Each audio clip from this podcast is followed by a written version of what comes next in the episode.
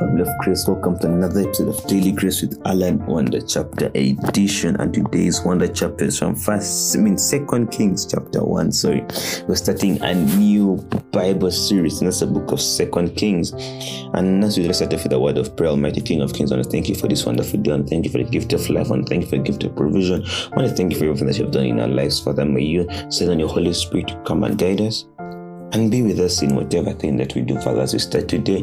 May you bless everything that we're going to do. May you bless the works of our hands, all those who are sick, all those who are in pain, all those who are in distress, Father, all those who are confused, all those who are depressed, Father, may you come and heal them and show them that there's still hope, Father. Pray all this believing and trusting in your mighty name, that of your Son, Jesus Christ, who strengthens us. Amen. And without wasting time, let's go straight to today's wonder chapter the Lord's judgment on Ahaziah. After Ahab's death, Moab rebelled against Israel. Now Ahaziah had fallen through the lattice of his upper room in Samaria and injured himself. So he sent messengers saying to them, Go and consult Baal Zebul, the god of Ekron, and see if I will recover from this injury. But the angel of the Lord said to Elijah the Tishbite, Go up and meet the messengers of the king of Samaria and ask them, Is it because there is no God in Israel that you are going to consult Baal, the god of Ekron? Therefore, this is what the Lord says You will not leave the bed you are lying, you will certainly die. So Elijah went.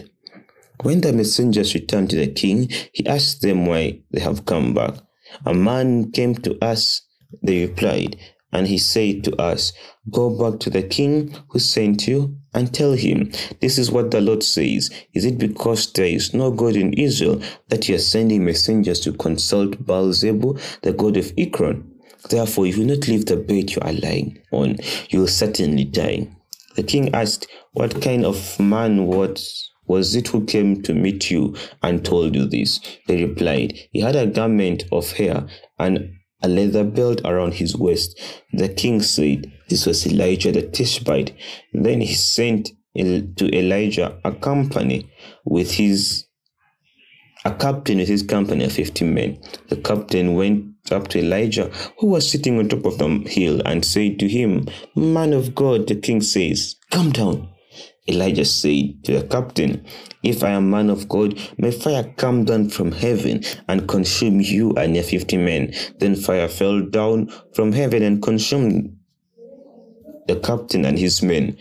At this time, the king sent to Elijah another captain with fifty of his men. The captain said to them, him, Man of God, this is what the Lord says. Come down at once. If I am a man of God, Elijah replied, May fire come down from heaven and consume you and your fifty men. Then the fire of God fell from heaven and consumed him and his fifty men. So the king sent a third captain with his fifty men. The third captain went up and fell on the knees before Elijah. Man of God, he begged. Please have mercy for my life and the lives of these fifty men, your servants. See, fire has fallen from heaven and has consumed the first two captains and all the men. But now have respect for my life.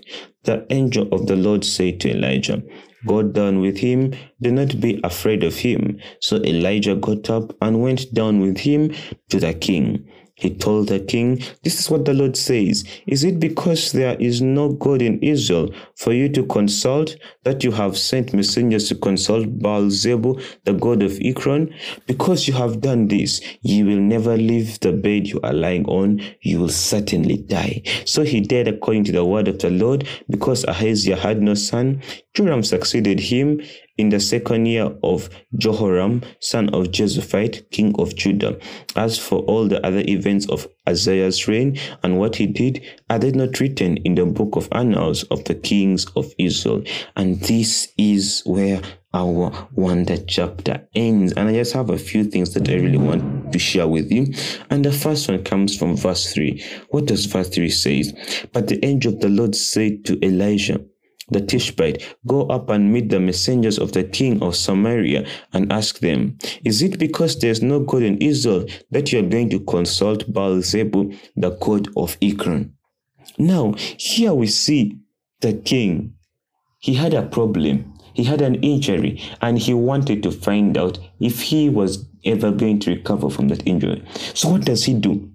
He sends messengers to a small God. Amen. So, this king had a problem.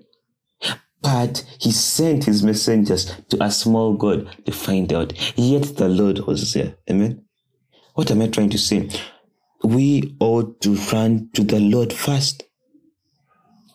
And we see the Lord now going to Elijah, the Tishbite, and telling him, Ask him why he's doing this. Amen.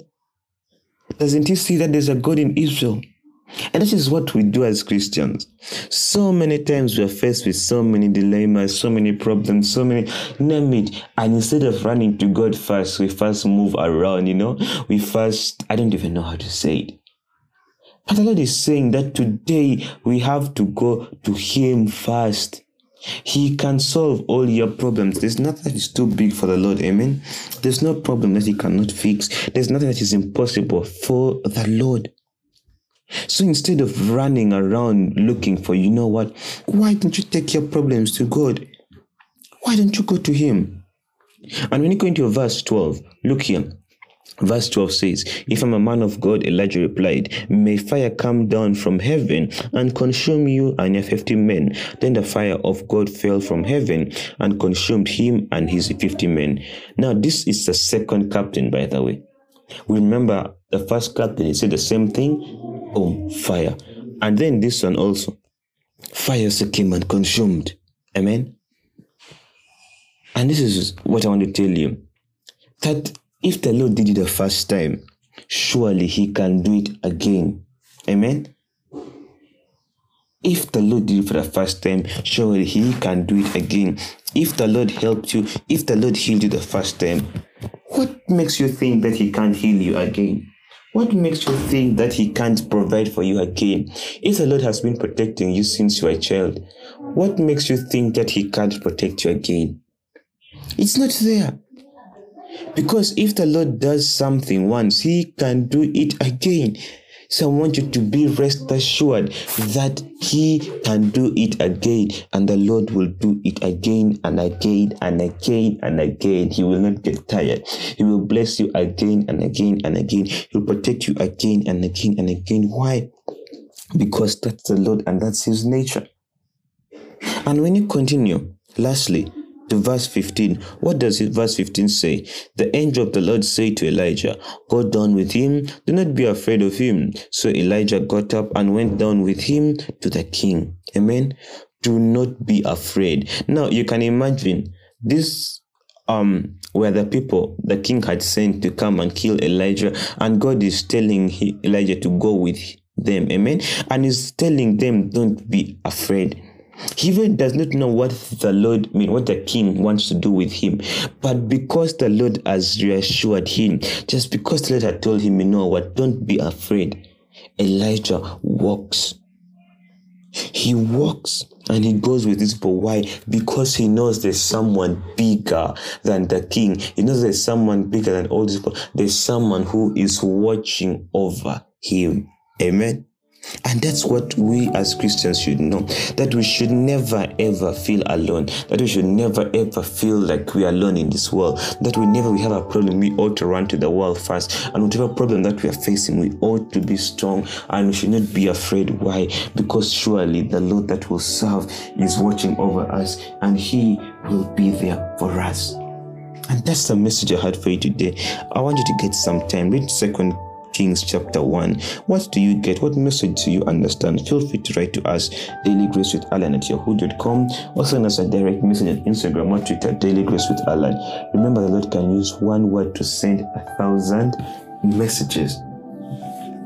Almighty loving King of Kings, I thank you for this wonderful day. I want to thank you for protecting us. I want to thank you for guiding us. I want to thank you for everything that you have done for us, Father. I want to thank you for today's wonder chapter, Father. I want to thank you for always being a blessing to us. Father, today we see that, Father, if you have done something once, you can surely do it again, Father. There's no boundary for you. There's no limit for you. There's nothing that you cannot do. May you protecting us. May you guiding us in whatever things that we do, that we may do it for the glorification of your name. We pray all this believing and trusting in your mighty name and that of your Son, Jesus Christ, who strengthens us. Amen.